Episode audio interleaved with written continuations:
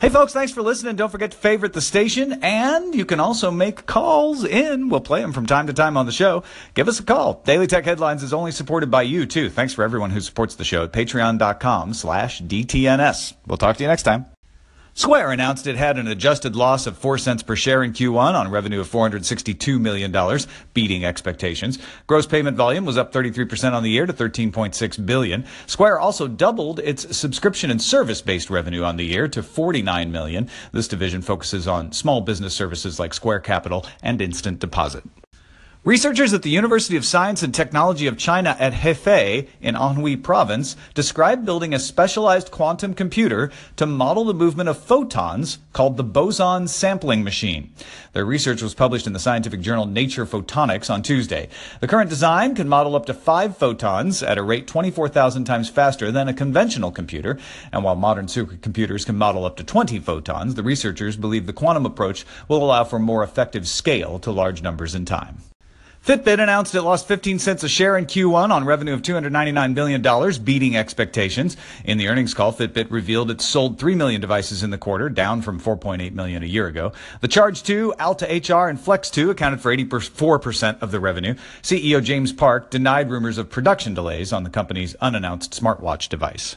The Wall Street Journal reports Snap Inc. has signed deals with NBC Universal, Turner, Discovery, ESPN, Vice Media, Scripps Networks, and the NFL to produce original video shows for Snap TV. Snap wants true original scripted dramas, news, animation, and more. NBC's The Voice recently ran a version of its competition on Snapchat, separate from the TV show's competition. Snapchat will give content providers 70% of the revenue if the partner sells the ads, or 50% if Snap does the selling. Bloomberg reports Qualcomm plans to bring its dispute with Apple over licensing to the International Trade Commission. Qualcomm is expected to ask the ITC to block imports of iPhones into the U.S. until the licensing issues are resolved.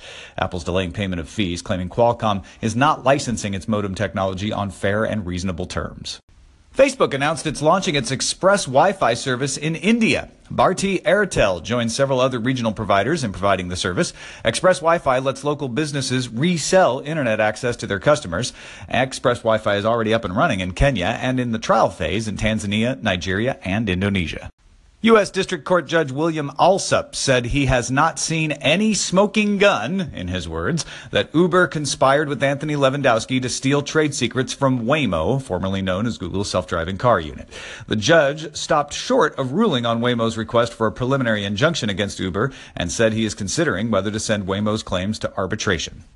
Last month, Imagination Technologies announced it would lose business from Apple over the next two years as Apple brings GPU manufacturing for mobile devices in-house. Thursday, Imagination announced it will sell its embedded processor business and its mobile and Internet of Things patent licensing arm.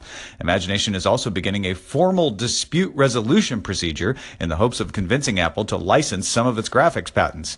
Apple accounted for 60% of Imagination's revenue last year.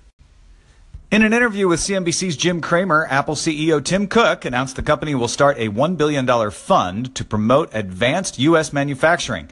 Apple is in talks with a firm to invest in, though Cook did not say who. Cook also said Apple plans to fund programs that teach people to code.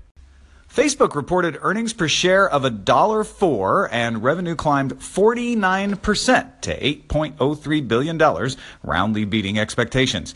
Facebook's monthly active users rose to 1.94 billion and daily active users to 1.28 billion. Facebook did repeat warnings that they expect ad revenue to come down meaningfully by the middle of the year as ad loads fill up and costs increase by more than 50% as Facebook plans to invest in what it calls significant initiatives.